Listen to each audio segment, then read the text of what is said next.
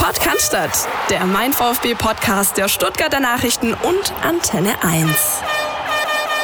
Die Zeit der Länderspielpause neigt sich dem Ende entgegen und auf den VfB Stuttgart wartet eine neue Heimaufgabe, diesmal gegen Holstein Kiel. Hallo Philipp Meisel. Ihr habt gerade Christian Pavlic gehört, der auch als Ansager einer Fahr Fahrstuhlmusik locker äh, seinen Lebensunterhalt verdienen könnte.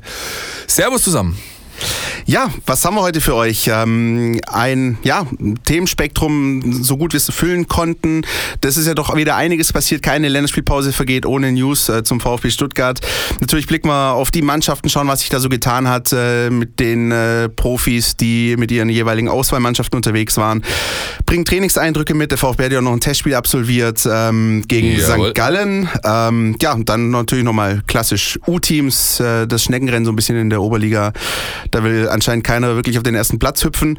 Ja, das schon, aber so, also, so absetzen und so, das ist Schwierig. wohl irgendwie nicht drin. Ja, Ja, ja. kennt sich aber auch der VfB damit aus. Absolut. Möchte aber da wieder den Sprung vielleicht sogar an die Tabellenspitze zurückschaffen, ähm, idealerweise mit einem Heimsieg gegen Holstein Kiel. Und darüber sprechen wir heute, oder? Richtig. Richtig, der Neustart nach der Länderspielpause ist tatsächlich vollzogen, wenn man so möchte, denn am Dienstagmittag hat tatsächlich das äh, Team, ähm, Tim Walter und seine Mannschaft wieder das Training aufgenommen. Ähm, ja, ist irgendwie so eine, so eine komische Situation, zumindest fühlt sich für mich so an, denn ähm, die hätten schon sehr, sehr gerne diese Scharte Wien Wiesbaden schneller wieder ausgewetzt. Ja? Und äh, jetzt hast du natürlich mit Kiel einen Gegner, der ja, einfach eine andere Qualität anbieten wird. Dazu kommen wir nachher noch.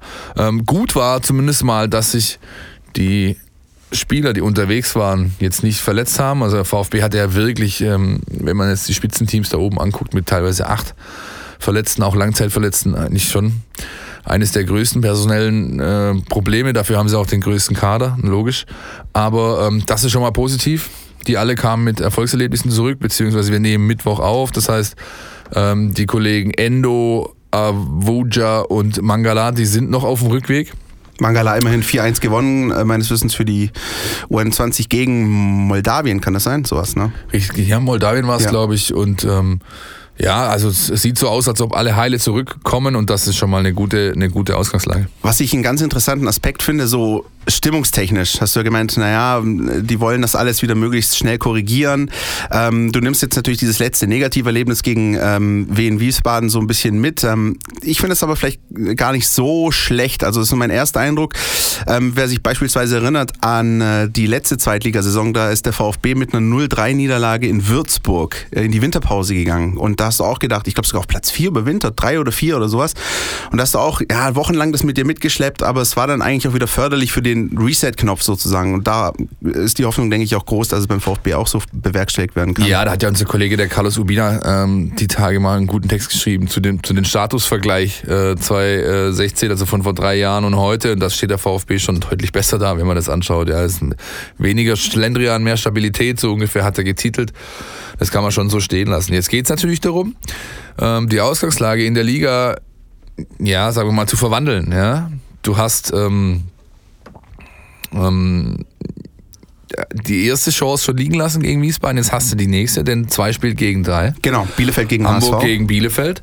Und das bietet dir natürlich eine Möglichkeit, mit dem eigenen Dreier einen richtigen Schritt zu machen. Bei der Gelegenheit übrigens ein ganz kleiner Exkurs vielleicht. So eine Länderspielpause auf Malta kann auch gar nicht schlecht sein übrigens. Mal fernab von allen äh, Jung von Matt, äh, Stadion-DJs und sonst was. Es gibt noch Länderspiele auf dieser Welt, ja, wo du für 4 Euro gut essen, ein Bier trinken kannst, äh, Stimmung wie sonst was, ein bisschen hier Völkerverständigung mit schwedischen Fans. Also es war doch auch für mich ganz nett. So. Und du hast eine Legende gesehen, live sogar. Michael Mifsud, von dem ich aber gelernt habe mittlerweile, dass er Michael Mifsud ausgesprochen wird äh, auf Malta, ist tatsächlich, ich, also ich habe jetzt nicht nachgeschaut, wie alt er ist, aber er, er muss gefühlt 58 sein. Äh, Spaß beiseite, er wird in den 40ern. Äh, Ja, würde ich mal schätzen. Ist Also die haben- Legende. wann- da war der den äh, an Kaiserslautern gekickt. Das ist Ja. ja, das war ja schon noch in den 90ern, mit oder? Hani Ramsi und Ja, so ja. noch zusammen. Also das, das Mega. ist Ewigkeiten her. Gespielt aber tatsächlich noch eine Viertelstunde, ist in der 75. eingewechselt worden beim Spielstand von 0-4. Entspannte Leute, die natürlich wissen, äh, ich habe mich äh, vor, vor dem Spiel unterhalten mit ähm, Papa, mit seinem kleinen Jungen, die haben gesagt, hey, wir kommen hier jetzt zum 20. Mal zum Länderspiel und wir wissen, dass wir heute Abend wahrscheinlich die 21. Niederlage erleben werden. Ähm, und das macht dir nichts aus, ja. Und das ist, das ist doch eigentlich ganz angenehm.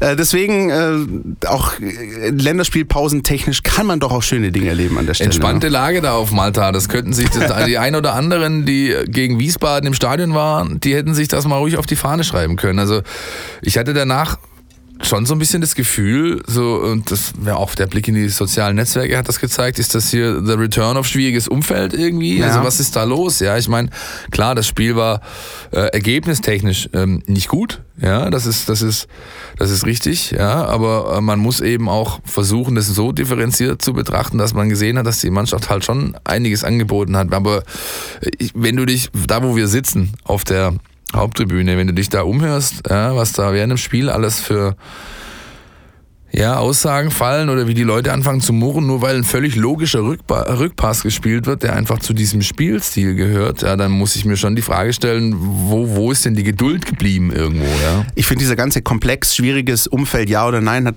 hat für mich zwei Komponenten. Ähm, die eine ist so ein bisschen das Spiel Situative. Ähm, also ich finde, man, man muss unterscheiden, das ist mir aufgefallen, ich war auch im Stadion, saß so an der Ecke Haupttribüne Cannstatter Kurve. Ähm, da hast du gemerkt, Pfiffe mit dem Halbzeitpfiff des Schiedsrichters, also Enttäuschung, äh, Unmut über die erste Halbzeit, dann aufmunternder Applaus, aber nach dieser dann wieder guten zweiten Halbzeit, obwohl dann am Ende die Niederlage stand. Also das so ein bisschen das eine Spielsituative. Das andere ähm, ist dann natürlich, äh, wo aus welcher Ecke im Stadion kommt welche Unmutsbekundung. Da muss ich ganz ehrlich sagen, da tue ich mir nicht so einfach, alles wiederum über den Kamm zu scheren und zu sagen, die auf der Haupttribüne, die ja. bruddeln alle, die in der Cannstatter Kurve, äh, die jubeln denen alle zu. Nein, nein, nein, ganz richtig, im Gegenteil. Ja, ich habe hab sowohl auf der Haupttribüne Applaus gesehen, als auch zur Halbzeit in der Cannstatter Kurve durchaus Unmutsbekundung. Das ist richtig, aber wenn du halt da oben sitzt, nimmst du das als erstes ja. wahr, was direkt um dich herum passiert. Ich habe ähm, zu dem ganzen Themenkomplex tatsächlich mit Sven Mislintat gesprochen, die mhm. Tage äh, ausführlich Zeit während dem Training mal ein bisschen zu quatschen und der sagt natürlich auch, dass wir das, die nehmen das klar wahr, ja, und sie, aber er sagt auch, wir müssen halt daraus was lernen, nämlich dass, dass man sich nicht davon von der Linie abbringen lassen darf. Ja.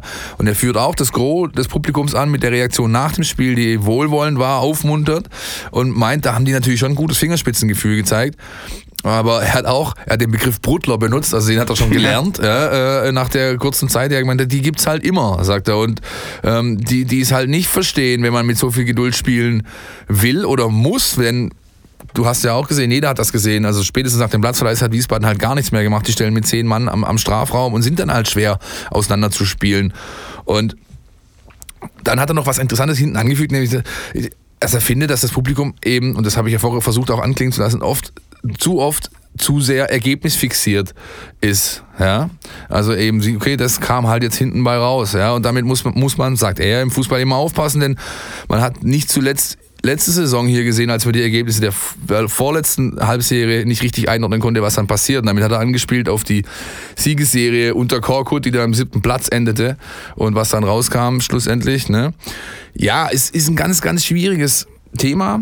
Ähm, ich würde mir einfach wünschen, ich, ich sehe es ja, irgendwo so, der, der, der Zuschauer hat sich schlussendlich durch, die, durch den Erwerb seiner Eintrittskarte die Legitimation erworben, schon auch mal zu pfeifen, wenn ihm das Spiel halt nicht passt. Ja, äh, ähm, das Ergebnis nicht passt und das, was hinten raus unterm Strich steht, nicht passt. Aber man muss eben aufpassen, ähm, dass man während dem Spiel ja einfach äh, versucht klar zu erkennen, was da auf dem Platz passiert und dass man eben bei einem auf Ballbesitz orientierten Spiel, Spielstil ähm, davon ausgehen muss, dass der Torwart öfter mal angespielt wird und das halt, ähm, um neu aufzubauen oder zu verlagern, dass eben mal klatsch, klatsch, quer, rück gespielt werden muss. Also da darf ich mich einfach, da, da, das sollte ich, so viel Fußball-Sachverstand sollte ich mitbringen, egal wo ich sitze im Stadion, um zu sehen, dass es eben dazugehört und dementsprechend dann einfach mal meine Klappe zu halten und nicht zu murren und zu pfeifen. Ich gebe dir ein positives Beispiel aus der jüngeren VfB-Vergangenheit, das mir so ein bisschen in Erinnerung geblieben ist. Das war damals auch zweite Liga, Heimspiel gegen Dynamo Dresden und äh, der VfB lag 0-3 hinten nach knapp einer halben Stunde und äh, dann fiel durch Terodde noch das 1-3 und am Ende wissen wir alle, wie es ausgegangen ist. 2-3 in Sua, 3-3 Elfmeter in der Nachspielzeit Simon Terodde. Da hat sich im Stadion so eine Eigendynamik entwickelt, ja, auch weil 15.000 Dynamo-Fans da waren, aber da hat sich aus VfB-Sicht, aus VfB-Fansicht so eine Eigendynamik entwickelt, die die Mannschaft getragen hat und dieses hey, 1-3 nach 30 Minuten, ja, sieht jetzt an der Anzeigetafel erstmal nicht so gut aus, aber wir können das noch locker schaffen. Und das hat mir gegen Wien Wiesbaden äh, beim Stand von 1 zu 2 nach 20 Minuten, 30 Minuten im Stadion gefehlt. Es fehlt mir generell. Ich meine, das ist ganz ehrlich, du hast da vor diesem Wiesbaden-Spiel hast du 13 Spiele nicht verloren, beziehungsweise äh, genau, auch vor dem Hintergrund. Nicht verloren. Und du kannst dann einfach, ich finde es, man sollte sein, sein, seine Erwartungshaltung dahingehend ein bisschen einordnen, runterschrauben, dass man halt nicht hier jeden Gegner an die Wand nagelt und es eher, man es eher, wie gesagt, die Leute braucht, um die Mannschaft zu tragen, um sie zu pushen, um sie mitzunehmen. Das spüren die ja auch, genauso wie sie das Gegenteil spüren. Du kannst mir nicht erzählen, dass dann, dass ähm, die Spieler auf dem Blatt das eben nicht wahrnehmen, wenn dann, wenn es da unruhig wird, ja, weil sie eben in der 40. immer noch 0-0 stehen und, und ja, es noch nicht schaffen, irgendwelche Lücken aufzuspielen, aufzureißen. Das ist schwierig. Also ja. diese, diese Unruhe, die entsteht bei Rückpässen, die finde find ich besonders eklatant. Das, das ist ganz, auch was ganz komisch und ja. einfach nicht angebracht, ehrlich gesagt, weil mein, mein Gott, also man muss doch sehen, was da auf dem Platz passiert. Das gehört zum Spiel. Das braucht das, braucht das Spiel auch zum Teil. Und, dann und einfach vor dem Hintergrund auch, du hast äh, in der Vorwoche einen wichtigen Sieg äh, eingefahren gegen Arminia Bielefeld, stehst ungeschlagen da. Nochmal, wir, das können natürlich nicht nur wir gebetsmühlenartig betonen, es ist doch klar, dass der VfB nicht ungeschlagen durch die Saison geht. Die spielen ja nicht wie Arsenal London damals unter Arsene Wenger. oh, das, das war eine Mannschaft. Ja, war eine Riesenmannschaft. Uh, aber eine Mannschaft. das heißt, es gehört einfach ganz normal dazu. Und dann gehört einfach auch ein Rückstand zur Pause gegen Wien Wiesbaden dazu, so blöd es klingt, aber das ist dann part of the game und das muss man dann, finde ich, auch als Zuschauer so ein bisschen einordnen können. Und am Ende wiederum muss ich aber sagen, war es dann noch okay. Jetzt schauen wir mal, Sonntag 13.30 Uhr gegen die Störche hat die komplette Mercedes-Benz Arena die Chance, das alles wieder ein bisschen definitiv ne, in die richtige Richtung zu lenken. Jetzt wollen wir mal auf die Trainings- äh, und Testspieleindrücke schauen, die vor allem ich gewinnen konnte, weil ich habe das Testspiel gesehen gegen St. Gallen, das ähm, unter Ausschluss der Öffentlichkeit stattfand. Presseleute durften rein und ähm, der FCSG. Der FCSG mit Peter Staatsmann, ja. ja ehemaliger VfB-Trainer auch an der Seitenlinie. Und ich war ein bisschen enttäuscht, muss ich sagen, von den äh, von den Schweizern, denn die hatte ich ja in der Sommerpause, während der VfB in St. Gallen war, in einem Ort ein paar Kilometer weiter gesehen gegen den VfL Bochum, wo ich dann nachher hier erzählt habe, der VfL wusste, glaube ich, nicht, dass er in drei Wochen ähm, Bund, äh, zweite Bundesliga spielen muss und der Robin äh, kann schon mal die Koffer packen und mhm. genau so kam es dann. Ähm, zumindest haben sie jetzt ein bisschen gefangen, aber unter Dutt hat es dann nicht mehr funktioniert. Und da war St. Gallen sehr stark. Da waren die richtig stark. Da haben die, ich meine, kann natürlich sein, dass sie auch weiter waren, ein Stück weit in ihrer, in ihrer äh, Vorbereitung, denn da hat die Saison eine Runde, ähm, die erste Runde eine Woche früher angefangen. Aber das haben sie jetzt am Freitag im Robert-Schlien-Stadion nicht auf den äh, Platz bringen können. Wobei ich nicht genau wusste, ob sie ihren ersten Anzug tatsächlich dabei hatten. Aber es war schon so, dass der VfB am Anfang kurz ein bisschen Ruckler gebraucht hat. Da hat auch mal dann da war ein, äh, ähm, ein, ein schöner äh, Rückpass dabei, der dann beinahe zum äh, 1-0 für St. Gallen geführt hat. Aber dann haben sie sich nach zwei, drei Minuten gefangen und haben richtig gut gespielt, muss man sagen. Also äh, auch in Anbetracht dessen, dass da ja noch einige Spieler nicht einsetzbar waren, ja, Förster, al und so weiter beispielsweise, individuell nur Ned Phillips nicht dabei, äh, die ganzen Nationalspieler auf Reisen nicht dabei, ähm, Teto Klimowitz, der verletzt war und, und, und. Ähm, Gomez Doppelpack, schnell für sage ich mal, ordentliche Verhältnisse gesorgt. In der zweiten Halbzeit dann ähm, trotz Gegentor ruhig, souverän das Ding runtergespielt, 4-1 gewonnen.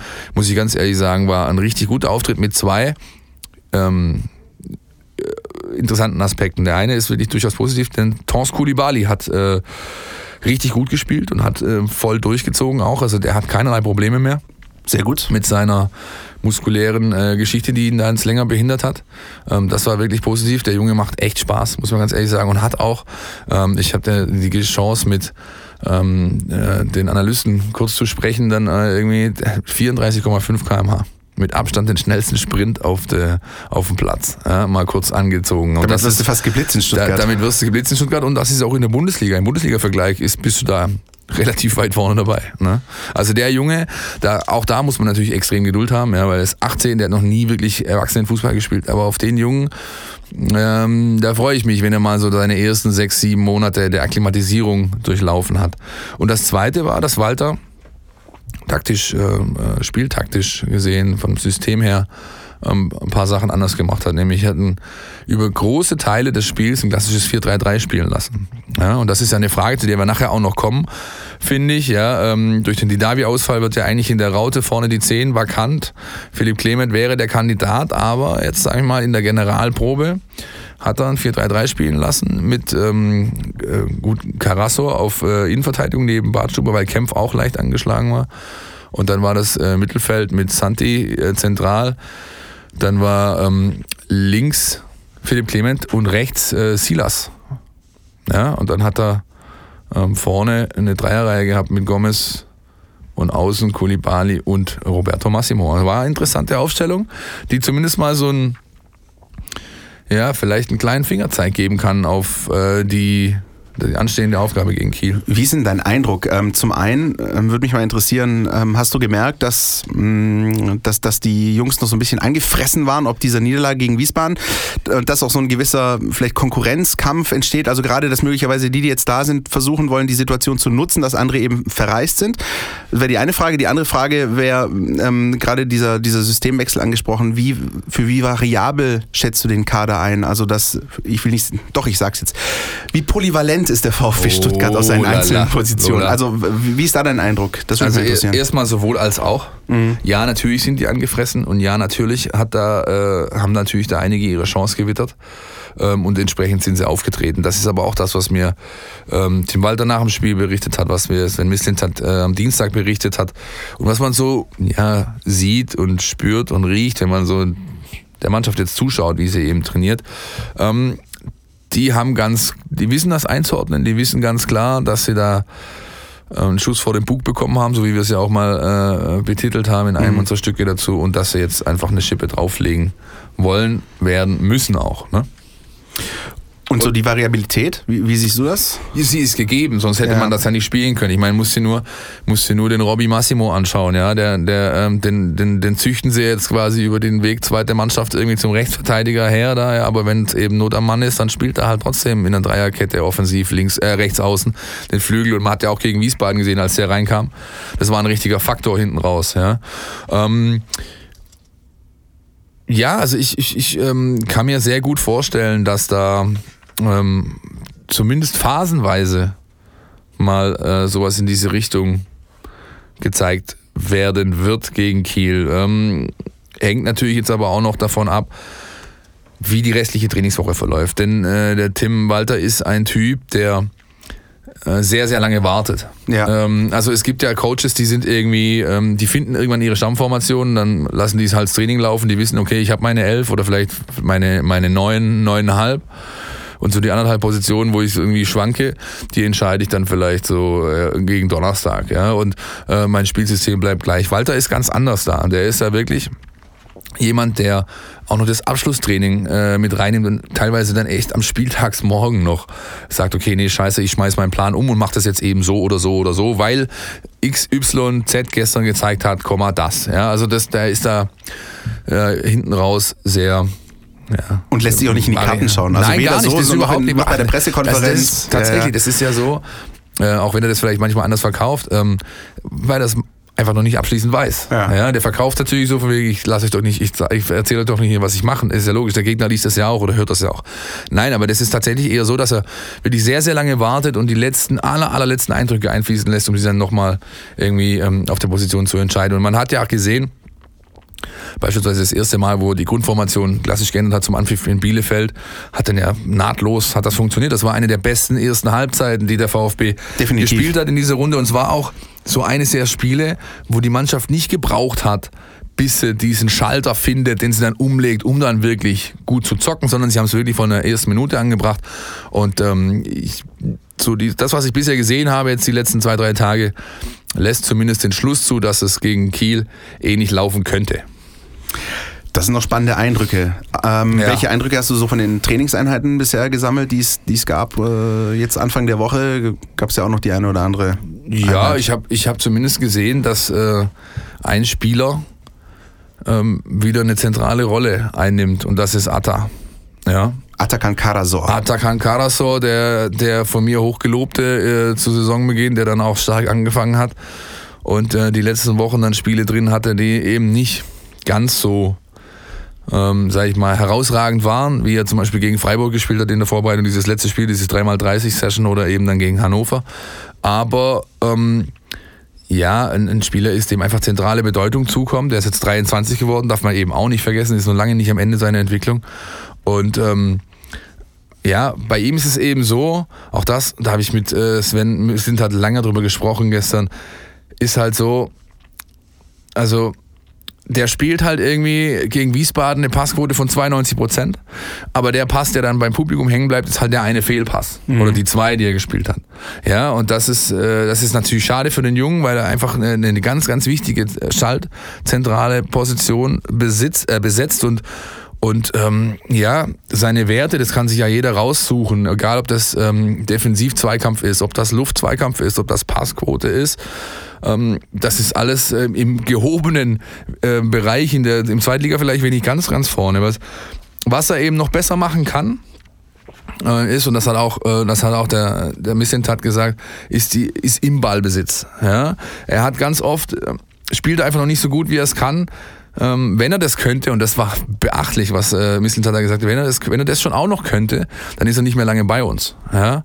Weil er eben, also Mislintat sieht ihn so gut, dass er, ähm, dass er noch ganz andere Sachen spielen könnte. Was, ja? was also, mir bei ihm noch so ein bisschen fehlt, so jetzt abseits der Passquote, ist so das, was wir eigentlich ähm, vor der Saison im Vorfeld so ein bisschen gelobt haben, so dieser Scannerblick, dieser Röntgenblick, ähm, sofort zu erkennen, was mache ich in welcher Situation und wie reagiere ich. Das ist mir manchmal noch ein bisschen zu verhalten fast. Da könnte er sich noch ein bisschen mehr trauen. Auch das hat er, ähm, auch das hat er erwähnt und äh, ja, äh, das sein Problem ist, also Karasons Problem aus Missintats Warte heraus, ist, dass er eben genau das sieht, mhm.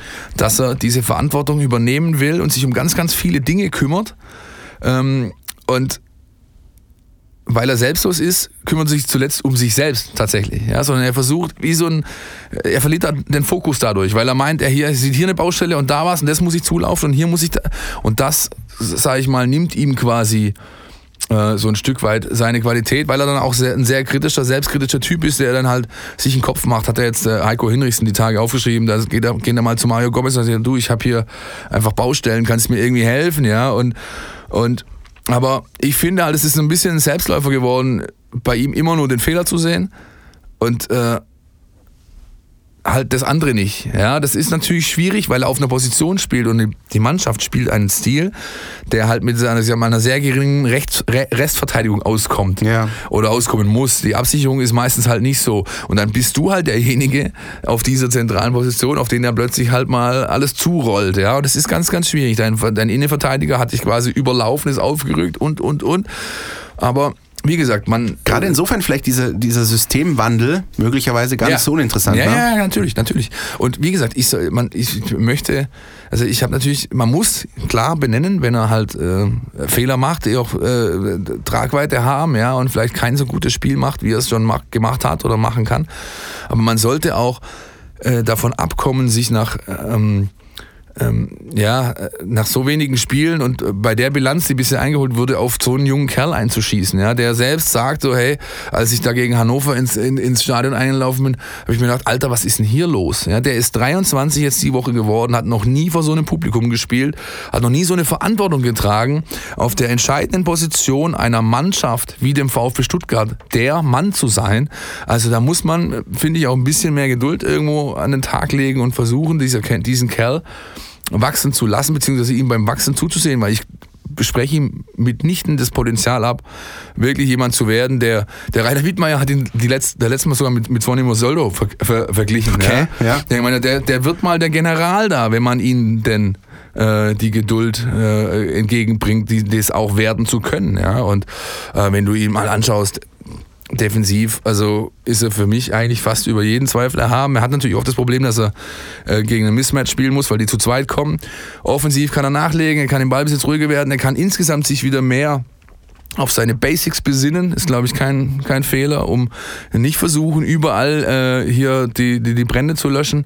Das würde ihm weiterhelfen, aber ganz ehrlich, unterm Strich Geduld haben mit dem Jungen. Und vielleicht, vielleicht kommt ja da der nächste Gegner dann gerade recht, das ist nämlich sein Extra ein gerade recht, äh, liefen eigentlich dem VfB 2 so ein bisschen die Ergebnisse der Konkurrenz rein in der Oberliga Baden-Württemberg. Ähm, ja. Die Konkurrenz hat nämlich gepatzt, aber der VfB hat es nicht nutzen können, ne? Nein, gar nicht. Nein, das ist äh, tatsächlich, äh, wir haben es ja eingangs angekündigt, so eine Art Schneckenrennen in der Oberliga ganz vorne. Ja, die Göppinger, jetzt hat sich Villingen dazwischen gemogelt, dann der VfB 2 auf 3, die Kickers auf 4.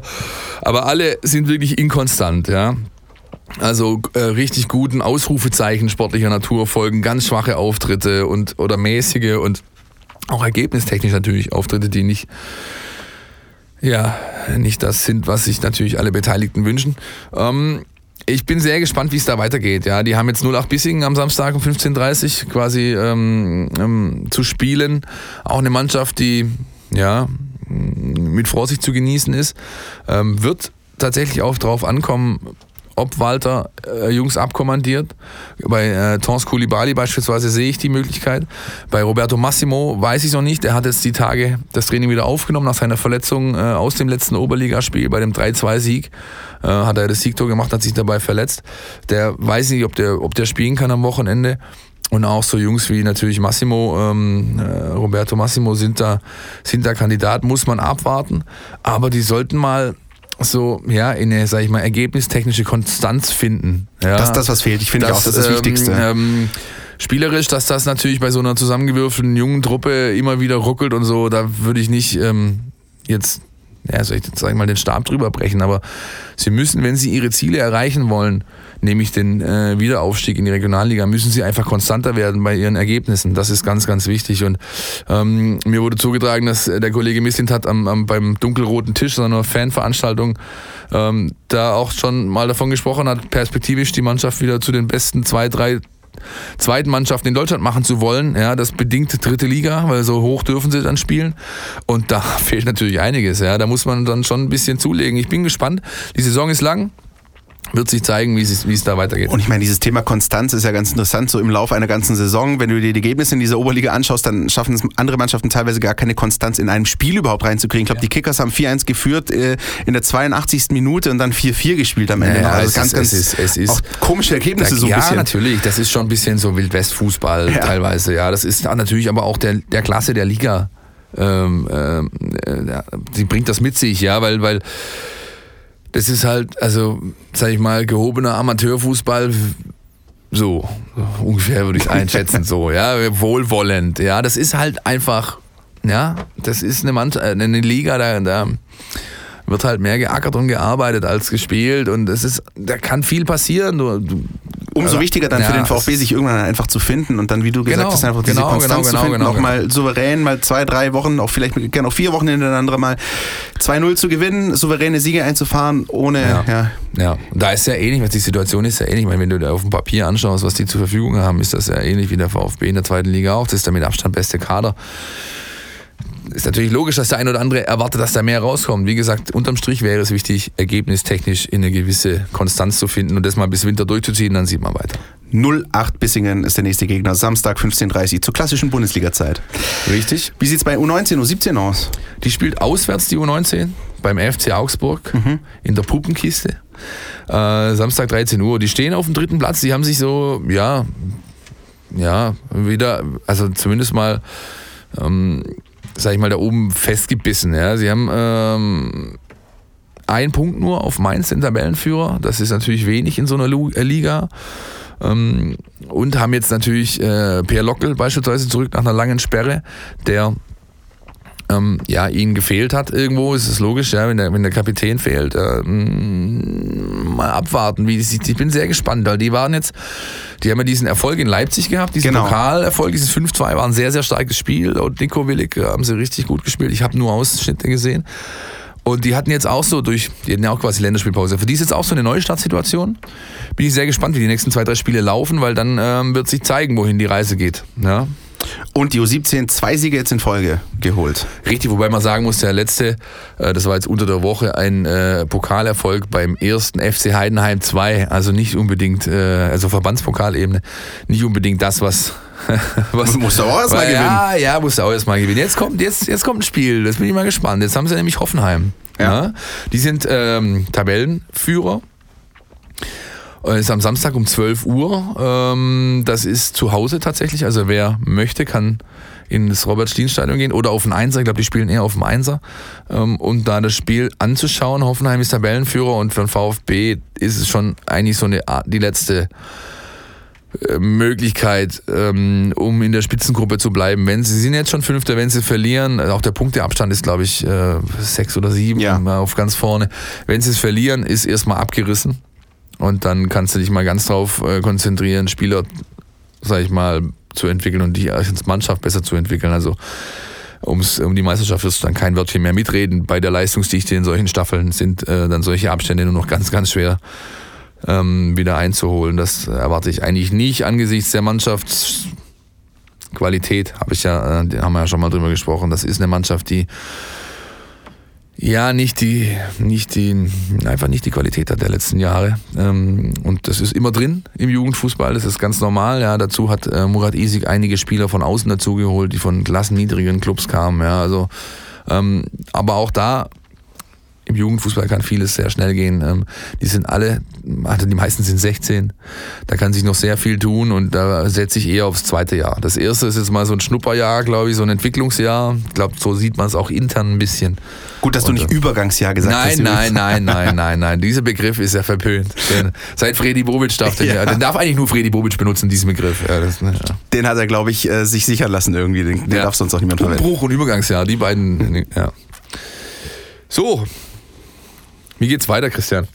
Ja, erstmal geht es so weiter, dass ähm, wir für euch natürlich auch so mit Blick auf diese Pause, die man jetzt gerade hatte, so ein bisschen auch für uns nochmal schauen konnten, was können wir euch noch bieten, was können wir für euch tun, um, um den Service sozusagen ein bisschen zu vergrößern, was ähm, euer rundum sorglos Paket zum VfB Stuttgart angeht. Zum Beispiel unter anderem die Noten für die Roten, also diese klassische Rubrik, die wir ja haben, ähm, haben wir jetzt auch nochmal ein bisschen dezidierter drauf geschaut, so nach neun Spieltagen, wie sieht's denn da aus, notentechnisch, also haben ein bisschen so einen Mittelwert genommen aus den Redaktionsnoten, aus, äh, aus den Lesernoten und haben mal geschaut, wer denn da so vorne ist bisher in der Wertung. Überraschende Ergebnisse tatsächlich. Durchaus. Gonzalo Castro beispielsweise hätte ich nie in den Top 4 ver vermutet. Ja. Ja. Aber so siehst du mal, wie das ist, wenn du halt deine, sag ich mal, subjektive Wahrnehmung hast. Richtig. Und dann kommen aber plötzlich, sag ich mal, Redaktionsnoten, Lesernoten zusammen und dann, upala, ja. Und dann ergibt sich so ein Bild, das ist echt spannend. Ja, ja, also ich fand's auch, ich fand's auch ganz gut. Müssen wir öfters machen, finde ich. Müssen wir öfters machen, so eine, so eine Auswertung. Und ich find's immer ganz gut, dass diese, dieses Tool an sich, das bieten wir euch immer quasi mit Abpfiff. Dann äh, könnt ihr auf der Homepage äh, und in der App auch voten, wie ihr eben die Spieler gesehen habt. Und das sind immer so, also das ist immer eine, eine knackig vierstellige Zahl, die da, die da mitmacht. Finde ich gut. Und auch wir arbeiten dran, nämlich ähm, mit unseren Technikern, mit unseren Entwicklern, äh, haben wir uns vorgenommen, bis zur äh, Winterpause bzw. Start nach der Winterpause das Tool komplett zu überarbeiten.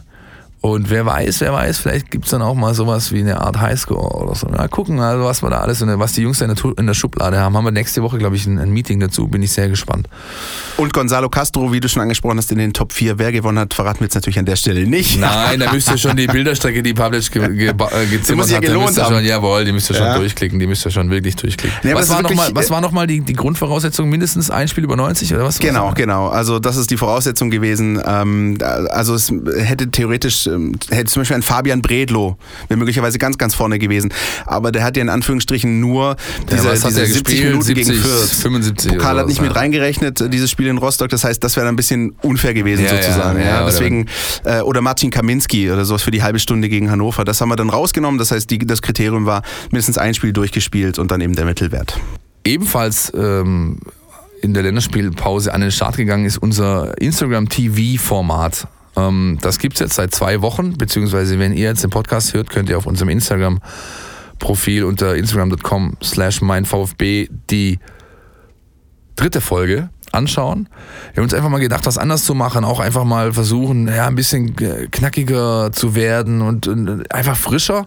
Ähm, wir finden es Das ganz könnten wir, glaube ich, gut gebrauchen, dass wir ein bisschen frischer werden, Philipp. ja, ja, die Zeit rennt. Ja. Nein, ähm, wir finden es ganz okay, freuen uns aber tatsächlich, wenn ihr, wenn ihr, wenn ihr uns Feedback gebt, ähm, einfach über Instagram direkt oder natürlich auch sonst über die, über die üblichen Kanäle, die ihr kennt.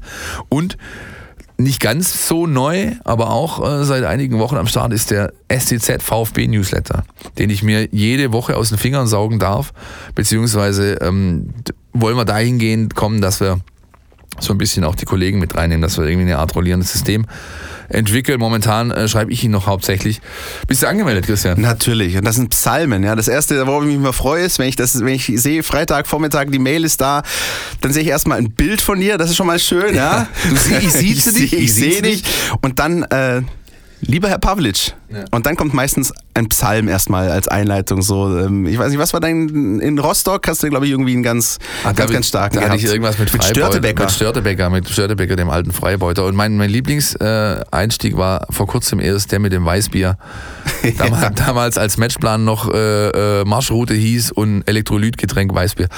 Nun denn. Ohne uns ähm, selbst beweihräuchern zu wollen. Es geht natürlich darum, dass da auch viel Liebe drinsteckt von uns, von den Kollegen. Und ähm, wir Richtig, freuen uns genau. natürlich, wenn wir euch da wöchentlich dann auch mit diesem Format so ein bisschen beliefern können. So sieht's aus. Ihr bekommt also einen kuratierten Newsletter. Das heißt, wir suchen euch die aus unserer Warte äh, fünf, sechs besten Stücke der Woche raus, bieten die euch nochmal zum Lesen an und haben natürlich nochmal quasi eine Art Editorial, eine kleine Geschichte, die völlig äh, für sich alleine steht und so ein bisschen manchmal Einblick in unseren Redaktionsanteil an, an Alltag gibt, manchmal einfach nur lustig sein will oder Augenzwinkern oder wie auch immer.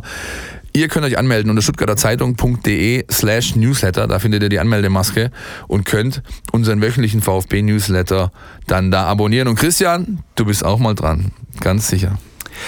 Ich werde mich nach bestem Wissen und Gewissen darum bemühen. So wie wahrscheinlich auch der VfB Stuttgart am Sonntag, wenn es darum geht, drei Punkte zu holen gegen Holstein Kiel. Ne? Und auch die Kieler, glaube ich, die haben ja auch in den letzten, also die haben ja, sage ich mal, die letzten Wochen auch genutzt, um so ein bisschen aufzuräumen personell. Ne? Die haben ihren Sportdirektor rausgeschmissen, die haben ihren Trainer rausgeschmissen, haben von André Schubert auf Ole Werner gewechselt. Ah, das ist aber schon so eine Geschichte, die sich beim VfB durchzieht. Ne? Also äh, Erzgebirge Aue. Den Trainer gewechselt. Der VfL Bochum kurz vor dem VfB-Spiel den Trainer gewechselt. Jetzt äh, bei Holstein Kiel die Trainergeschichte mit André Schubert ist schon ein bisschen länger her. Jetzt der neue Sportdirektor. Was ist das denn? Ich glaube, das ist, ich weiß nicht, vielleicht wird das, ähm, das ist so eine Art Mode. Die haben einfach gedacht, wenn es alle machen, machen es wir halt auch. Nein, ich habe keine Ahnung. Also es ist schon auffällig, Ja, ja. logischerweise. Wobei ähm, es ja ähm, statistisch bewiesen ist, tatsächlich äh, aufgrund empirischer Untersuchungen, dass genau diese, dieser Faktor, den sich da viele immer versprechen, ja, des, des Reboots, des Neustarts, des Reset-Knopf-Drückens einfach nicht eintritt. Ja? Also Mannschaften, die ihren Trainer wechseln, gewinnen äh, oder verlieren danach genauso äh, in, der, in, der gleichen, in der gleichen Verhältnismäßigkeit, wie sie es davor auch schon getan haben. Also wenn eine Mannschaft scheiße ist, bleibt sie scheiße. So äh, auf, mal übersetzt formuliert. Aber nein, also es, ja, ich weiß nicht, ich glaube, ähm, ähm, die haben sich einfach auch so ein bisschen, die haben sich die letzten Jahre stark entwickelt. Ja, ähm, äh, mit Markus Anfang, äh, dann aber auch mit, mit, mit Walter und konnten jetzt halt, haben, dann vielleicht auch so ein bisschen, sag ich mal, ihre Erwartungshaltung nach oben gedrückt und wurden dieser sich selbst auferlegten Erwartungshaltung vielleicht nicht mehr so gerecht in ihren Augen und haben dann halt jetzt wieder schnell personell reagiert. Man muss ja bei Holstein Kiel eigentlich äh, denen auch noch zugute halten, dass sie nicht ganz so schlimm von diesem, ich nenne das immer Relegationsfluch getroffen wurden. Also es hätte ja durchaus noch weiter nach unten gehen können. Wer sich daran, daran erinnert, der KSC in der Relegation gegen HSV gescheitert, in die dritte Liga abgestiegen. Eintracht Braunschweig in der Relegation gegen VfL Wolfsburg gescheitert, in die dritte Liga abgestiegen, beinahe in die vierte. Ja, äh, ja, haben ja, sich gerade noch gerettet. Holstein Kiel hat immerhin nach dieser verpassten Relegation, was so ein bisschen wahrscheinlich hm, der Zenit vielleicht dieser Mannschaft gewesen ist, dann es immerhin geschafft, sich zu konsolidieren in der zweiten Liga und sich da zu halten. Also das ist immerhin äh, etwas. Ich bin sehr gespannt. Ähm, Wir haben unseren Taktikexperten, den Jonas Bischofberger, den ihr heute mal nicht per Einspieler hört. Wir machen heute nämlich mal eine Naked-Aufnahme, mal komplett einen Podcast, wieder ohne irgendwelche Einspieler, ohne irgendwas, sondern nur mit zwei Labertaschen. Ähm, Den haben wir erklären lassen äh, oder, nach, äh, ja, oder einfach mal analysieren lassen, wie viel Walterball, sage ich jetzt mal, noch in Holstein steckt. Ja, der hat sich also die Kieler ganz genau angeschaut. Die Taktikanalyse, die findet ihr bei uns in der App und auch auf stuttgarternachrichten.de. Ähm, und ja, ich bin wirklich sehr, sehr gespannt. Denn ähm, der Trainer, der freut sich, der hat zwar keine Rechnung offen irgendwo so, ja, aber der freut sich natürlich auf ein Wiedersehen und will das natürlich, äh, will das natürlich auch positiv gestalten. Andersrum wissen einige, die dort arbeiten, noch sehr, sehr gut um sein System. Allen voran Dominik Schmidt und Hauke Wahl, ja, die, Innenverteidiger-Duo, ähm, letztjähriger Kapitän oder unter Walter Kapitän und äh, jetziger Kapitän. Ähm, eins der besten Innenverteidiger-Duos der Liga. Und ähm, die wissen noch ganz genau, ähm, was da auf sie zukommen wird. Und ähm, Was meinst du gefühlt? Wo, ist der Wissensvorsprung größer? Ist der Wissensvorsprung dann bei Kiel größer als bei Tim Walter? Oder andersrum? Ich glaube ja. Ich glaube ja, weil ähm, also sie- sie- er ist bei Kiel größer. Weil ähm, Kiel einfach viele Leute wissen, wie Walter spielen lässt. Und er hat ja seine, seine Prinzipien nicht verändert. Das stimmt.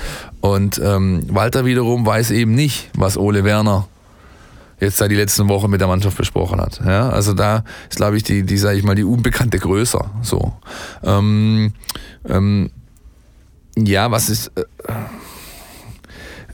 also, weiß ich, das ist ein neues Spiel, du musst dich da neu, neu drauf einstellen. Ähm, ähm, auch für die ist es so in gewissermaßen so eine, so eine, so eine Restart-Situation. Äh, die wollen natürlich auch ihrem alten Trainer zeigen, was ist. Ähm, bin gespannt, ich bin wirklich gespannt. Ich kann mir, ich kann mir nicht so wirklich einen Reim auf die Mannschaft machen. Ich habe sie so zu selten gesehen in dieser Saison. Ich sehe nur, dass sie immer wieder sag ich mal, in der medialen Berichterstattung relativ gut wegkommt, aber vom Tabellenplatz her nicht so gut dasteht. Also da ist eine Diskrepanz irgendwo. Ja, und ich glaube ja, dass es ein ähm, Spiel ist, das. Sollte man äh, nicht auf die leichte Schulter nehmen, auf jeden Fall. Ja, ich, ich glaube, ich glaube, es wird zumindest von VfB-Seite nicht passieren, das Spiel auf die leichte Schulter zu nehmen. Dazu ist dieses Spiel nach meinem Dafürhalten für Tim Walter dann doch schon zu wichtig. Ich glaube, das hat er sich schon einige Wochen lang im Kalender notiert. Das will er auf keinen Fall verlieren. Und da wird es, denke ich, an, an Motivation und entsprechender Einstellung vor dem Spiel und auch möglicherweise während der Halbzeitpause nicht mangeln. Ich zitiere jetzt mal Sven Mislintat zu, zu dem Spiel. Wir müssen daran arbeiten, viel schneller diesen Schalter umlegen zu können.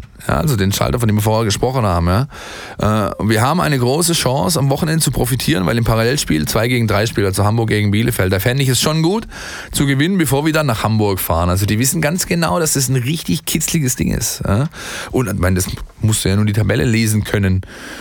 Ähm, es geht einfach darum. Es wäre entspannter gewesen mit einem, mit einem Sieg gegen Wies, äh, Wiesbaden da und dem entsprechenden Abstand auf es fünf gewesen oder was, auf drei. Ja, ja es und, ist. Ja. Und trotzdem geht es einfach darum, mit einem gewissen Rückenwind einfach nach Hamburg zu gehen. Das Natürlich. sind dann die zwei Spiele, die anstehen.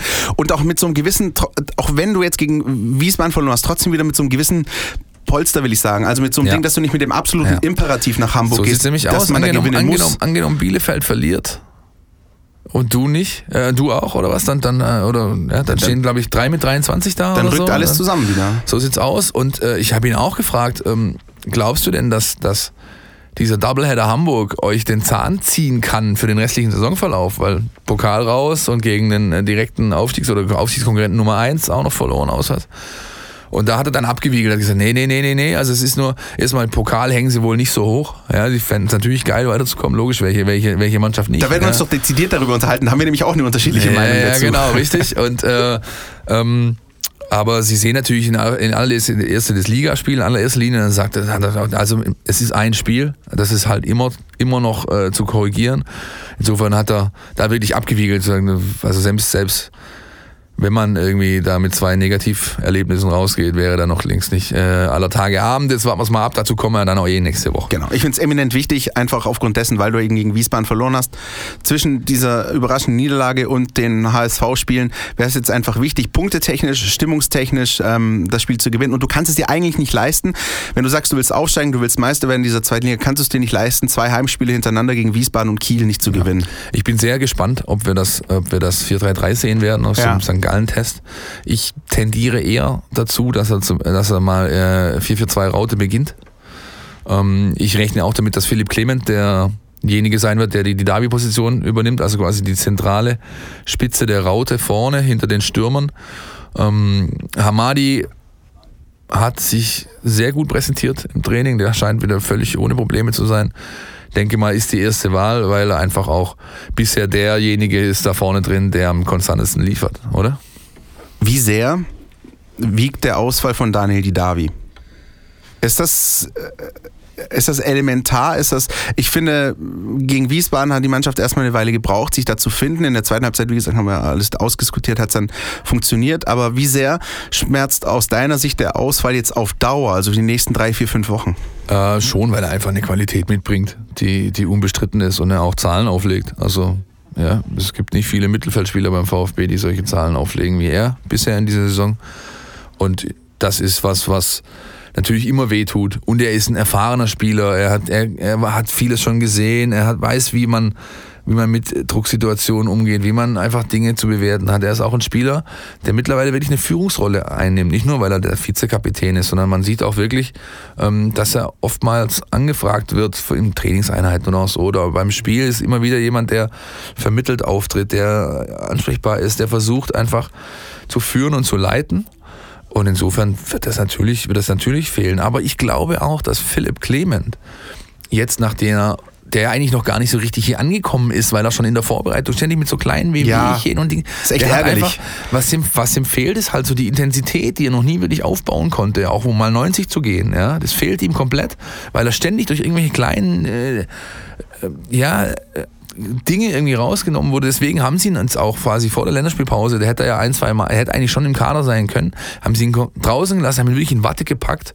Vielleicht so ein bisschen auch, spätestens nach der Derby-Verletzung haben sie es endgültig getan, damit er komplett auskurieren kann und dann wirklich endlich mal diesen Philipp Clement den Leuten zeigen kann, den man von letzter Saison Paderborn kennt. Ja, ja das hat ja noch keiner hier gesehen. Nee, du musst auch mit den Leuten erzählen, so Leute, wenn ihr den wirklich gesehen hättet letztes Jahr, das ist eine Granate gewesen in der zweiten Liga und das ist auch so und äh, wir sind auch weiter in der festen Überzeugung und nicht nur wir, sondern auch, wenn man sich draußen umhört, wenn ich mich mit Freunden unterhalte, das ist, das ist absolut selbstverständlich. Jeder, der den Fußball aufmerksam verfolgt, weiß, welches Potenzial in ihm steckt und wenn der einmal sozusagen explodiert. Also wenn, wenn einmal sozusagen dieser Knotenplatz vielleicht auch mal irgendeine Glocke macht, dann glaube ich, dann kann es eine genau. richtig gute Geschichte werden. Vor diesem Moment steht der Spieler. Das sieht man im Training. Er ist unglaublich agil, schnell auf den Beinen, ist ständig vor den Ball, will. Ähm, wenn das so bleibt, wenn jetzt wirklich nichts mehr dazwischen kommt, erwarte ich mir von dem Jungen äh, demnächst diesen, sage ich mal, Breakthrough-Moment. Also wenn, wenn da wirklich der Knoten aufgeht, der berühmte gordische Knoten. Ähm, ja, rechne ich eigentlich damit, dass er, dass er spielt. Ähm, links hinten ähm, ist klar, ähm, Insua, denn Sosa hat immer noch ähm, Kopf. mit seinem Vollwaschgang äh, zu tun, den er dann bekommen hat. Richtig, genau. Ähm, Innenverteidigung ist auch klar, Bartstuber Kempf.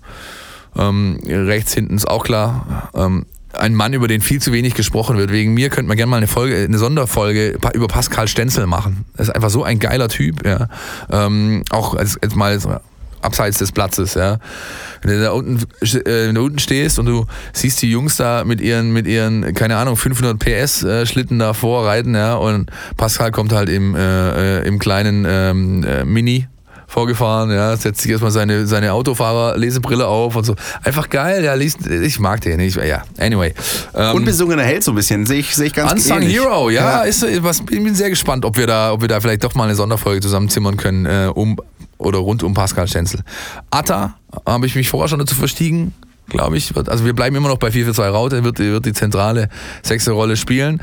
Äh, rechts Philipp Förster und links entscheidet sich dann, ob er voll offensiv geht und sowas wie Silas macht. Äh, wie im Test jetzt, oder ob er äh, die, sag ich mal, konservative Variante fährt und dann spielt Gonzo Castro, der auch wieder nach seiner Verletzung ähm, fit ist und ähm, ja, natürlich auch der Mannschaft über seine Erfahrung, der für, äh, für die Mannschaft einfach ein Faktor ist. Und ganz generell fände ich mal so eine 2-0-Führung gut. Also ja. so, ein, so ein, das hatte man nämlich bisher in dieser Saison noch gar nicht. Ähm, einfach mal 2-0 führen, einfach mal nur mit ja, zwei Toren führen, ja. damit du dieses Ding sauber runterspielst. Das wünschen sich ja alle, das wünscht sich auch Misslintat, der sagt, hey, hätte ich schon mal gerne. Ja, ich meine, natürlich nehme ich auch ein 2-1. Äh, ich nehme es von mir auch in der 93. Wenn ich's, auch wenn ich es gerne in der 80. schon hätte, aber, aber so ein richtig souveräner Sieg, den hatte die Mannschaft noch nicht ist auch die einzige im Spitzenfeld, die das noch nicht hat in der Saison. Das wäre auch mal was, was, was der Gesamtkonstitution irgendwie gut tun würde. Ja, bin ich sehr gespannt, ob da Holstein der richtige Gegner dafür ist. Aber wir werden es sehen am Sonntag. Wa? Wir werden es beobachten und dann natürlich das ganze Roundup liefern rund um dieses Spiel und dann im Vorfeld der Hamburg-Spiele. Wir haben noch einen Jingle abzufahren, bitte. Die Mein VfB Fangfrage. Hier gibt's was zu gewinnen. Die Fangfrage von letzter Woche. Warst leider nicht da, du hättest sie bestimmt gewusst. Ich habe gefragt, in welchem welchem deutschen Comic-Film eine Reminiszenz an Holstein Kiel zu finden ist. Holzbein Kiel gegen Syrer Braurup. Syrer Braurup. Toe, Toe. Großartig, großartig kann man sich heute noch anschauen. Diese, äh, finde ich, epochale Eröffnungssequenz dieses Comics. Werner episch. Beinhardt. Werner Beinhardt. Ja. Werner Beinhardt war gefragt, wie er am Anfang leicht angesoffen ähm, so einen Ball aus seinem Dachzimmerfenster auf diesen Markt wirft und dann einfach dieses Spiel, das sich da entwickelt, quasi kommentiert. Einfach nur großartig. Und Kann ich heute noch Tränen drüber Ganz lassen, wichtig, ja. Werner Beinhardt und nicht Werner gekotzt wird später. Ja? ja. Das heißt, nur diese Antwort Nein, wurde dann noch genommen. So sieht's aus, so sieht's aus. Gut, Leute, damit sind wir durch für heute. Wir äh, bedanken uns erstmal. Wir verweisen natürlich wieder auf, auch wenn wir heute nichts eingespielt haben, auf unseren äh, WhatsApp-Voicemail-Briefkasten 0160 989 35788. Bitte nach dem Spiel eure Meinung äh, zum Kick abgeben. Das heißt ab Sonntagmittag 15.30 Uhr ungefähr. Und das, was passt, nehmen wir dann mit in die nächste Aufnahme. Richtig? Richtig. Und dann gibt es, denke ich, einiges zu besprechen. Freuen uns dann auf äh, eure Zuschriften äh, audiovisueller Art. Und, und ähm, wir haben den Hamburg Doubleheader. Da freue ich mich auch tatsächlich drauf. Ja, da wird es einiges Gut, Leute, ihr kennt unsere sozialen Netzwerke. Wir beten sie trotzdem nochmal runter. Auf Facebook, Twitter, Instagram findet ihr uns auf äh, unter mein VfB. Könnt da kommentieren, mitdiskutieren, eure Meinung dalassen oder mal in einem lustigen kleinen Quiz teilnehmen. Hast du das gesehen, was das Willi gebaut hat mit den, mit den Köpfen? Fand ich sehr nett. Ich hatte sieben von zehn. War gut. Also ich habe mich zumindest gut damit gefühlt. Äh, anyway. Bevor du dich noch besser fühlst, machen wir jetzt Schluss. Philipp. Ich würde auch sagen. Bis nächste Woche. Ciao. Podcast, der Mein VfB Podcast der Stuttgarter Nachrichten und Antenne 1.